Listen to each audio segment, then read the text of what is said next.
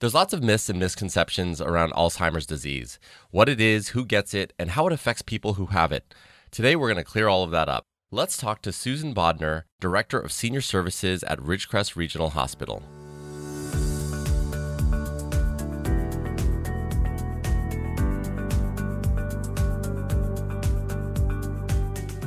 This is the podcast from Ridgecrest Regional Hospital. I'm Prakash Chandran. So, Susan, for those of us that don't know, maybe let's start by you telling us the basics around what Alzheimer's disease is.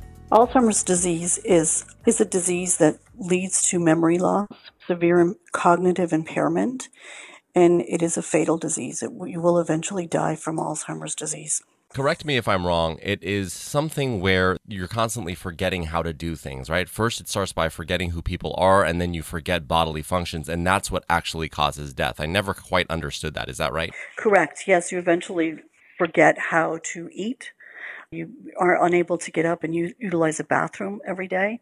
And so that's what causes the fatal part of the disease. Okay, I got it. And how how is Alzheimer's different from dementia? Because my grandmother had dementia, but I thought she had Alzheimer's. So maybe kind of sort out that difference for us. Well, dementia is the general term for a decline in mental ability severe enough to interfere with daily life. And then Alzheimer's is actually a form of dementia. Uh, dementia is kind of like the umbrella term. And then under that, we have all these different types of Alzheimer's disease or types of dementia that come from that. Okay, I see. So Alzheimer's is just kind of that more severe case of dementia then. Right. Alzheimer's is as an actual disease, while dementia is just a set of symptoms. Okay. And can you talk to us a little bit about how Alzheimer's is diagnosed? Well, it should be done through your primary care physician. They will do a medical evaluation as of 2017. Medicare now pays for medical examiners to do a mini mental exam each and every year. But also, our family and loved ones are usually our best first source to go to. They're the ones that will notice these declines. If we're just going to a, an annual physical, our doctor's really not going to notice the difference. But it's our family and our friends and our loved ones that are going to notice things like us. When we say losing a set of keys, you know, a lot of us lose our keys all the time. But if you start finding your keys in the refrigerator or in the stove in places that you've never put them before, that's a sign to be concerned.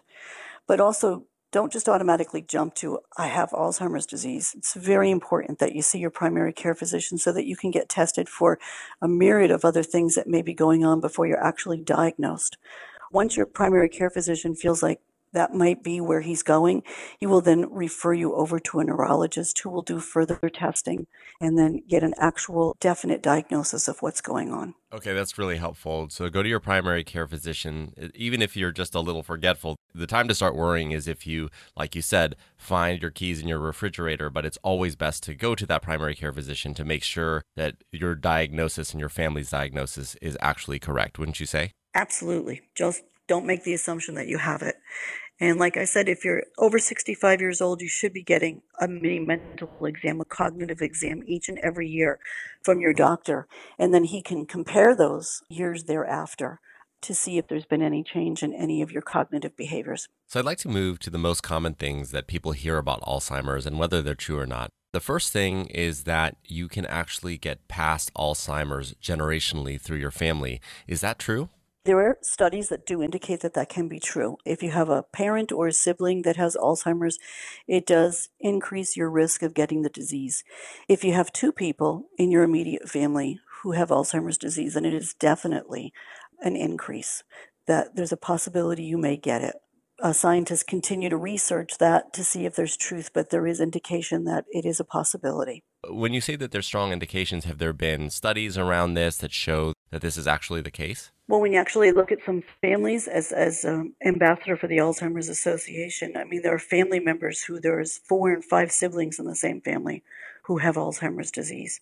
I currently have a girlfriend whose mom has it, and she went and got testing done, and there's indication that there's a 50% chance she may get the disease. So just because a parent or a sibling has it doesn't mean you will get it, but it does mean there is an increased chance. Understood. So, can you talk about maybe the popular notion that Alzheimer's only affects the elderly? Well, that's so untrue. Currently in the United States, there's over 200,000 people under the age of 65 who have been diagnosed with Alzheimer's. We now call it younger onset Alzheimer's. And people as early as their 30s, 40s, and 50 are being diagnosed with Alzheimer's disease. Of course, as we age, the risk for getting it does increase, but definitely it's not just a disease for older people. Wow, I had no idea that it could come on so young at 30 or 40 years old. Is that, uh, you know, we talked a little bit about it being passed down, but what actually causes this to happen? Is it anything in our diet, anything that we do to ourselves that cause Alzheimer's to happen? Scientists don't really have a definite answer for that at this time, and they are working on that diligently. But it does seem to be that things like diet, uh, proper exercise, uh, environmental factors are, are definitely something that they're looking at as being a cause of Alzheimer's disease at this time. Okay, well, what about? I've heard talk that aluminum actually causes uh, Alzheimer's or exposure to aluminum. Can you speak to that a little bit? Well, back back in the 1960s and 70s, that was something that was definitely suspected. But uh, since then, studies have failed to confirm that that's true, and research doesn't believe that everyday sources of aluminum pose any risk whatsoever. Okay, understood. And as far as I've heard, there is no cure for Alzheimer's, but I do know some people, including some of my friends, that believe that there is even slow treatment for it. Can you talk a little bit about that? As of today, there is no actual cure for Alzheimer's disease. There are some medications that people are given to slow down the progression of the disease, but it won't stop it from happening. Again, I was just at a conference just last week where the big push again is uh, it's a combination of genetics, lifestyle, and environmental factors. They're saying lead a heart healthy diet, and that's going to also make for a brain healthy diet.